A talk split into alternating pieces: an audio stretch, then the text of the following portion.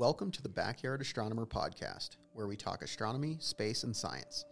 From the Rockstar Studios and brought to you by the Rockstar Group and Manzanita Insurance, I am Adam England, the Backyard Astronomer. Imagine holding a full, unopened can of soda. The thin aluminum barrier separating you from the liquid within can flex slightly if you push on it, but it is relatively strong, enough so to hold in that pressure. We can demonstrate this pressure difference by giving the can a shake and then opening the can, at which point a spray of carbonated sugar water shoots from the new opening until the outside pressure and inside pressure have balanced. The outside pressure of our regular atmosphere is usually referred to as one standard atmosphere, or about 14.7 pounds per square inch, psi, at sea level. The pressure in the can of soda, depending on the temperature and other variables, could easily be two to three times that. This difference in pressure is what makes the soda shoot out of the can, or what makes your ears pop as you dive to the bottom of a pool, lake, or the ocean, where the equivalent three atmospheres is about 30 meters or 100 feet deep. And the deeper you go, the stronger the pressure. At the deepest levels of the Mariana Trench in the Pacific Ocean, pressure can be more than 16,000 psi, or 1,070 atmospheres. But what if we go up instead of down? At 20,000 meters, or about 12 and a half miles altitude, the air pressure is just 1 20th of an atmosphere. This is because the air and moisture held close to our planet's surface by gravity prevents our atmosphere from drifting away into space, but weakens and thins over just a few miles. By the time we reach the orbit of the International Space Station at about 227 miles or 420 kilometers, there is essentially zero atmospheric pressure. And while this provides benefits in orbital mechanics due to negligible atmospheric drag, it prevents a whole other slew of problems in keeping humans alive in space. Spacecraft like the International Space Station are carefully regulated and monitored to maintain an air pressure like that of Earth at 14.7 psi.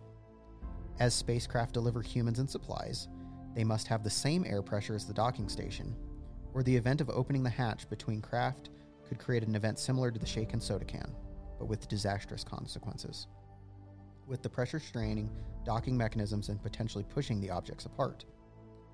The same care must be taken when an astronaut performs an EVA or extravehicular activity, also known as a spacewalk.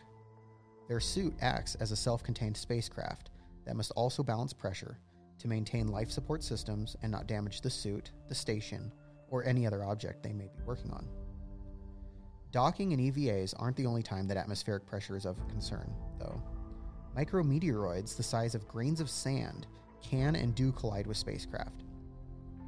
NASA estimates that a paint fleck hitting the International Space Station would be the comparable to a 550 pound object traveling at 60 miles per hour on Earth, and something just a few inches across could be equivalent to a 7 kilogram blast of TNT. And on August 30th, 2018, this scenario unfolded on the ISS.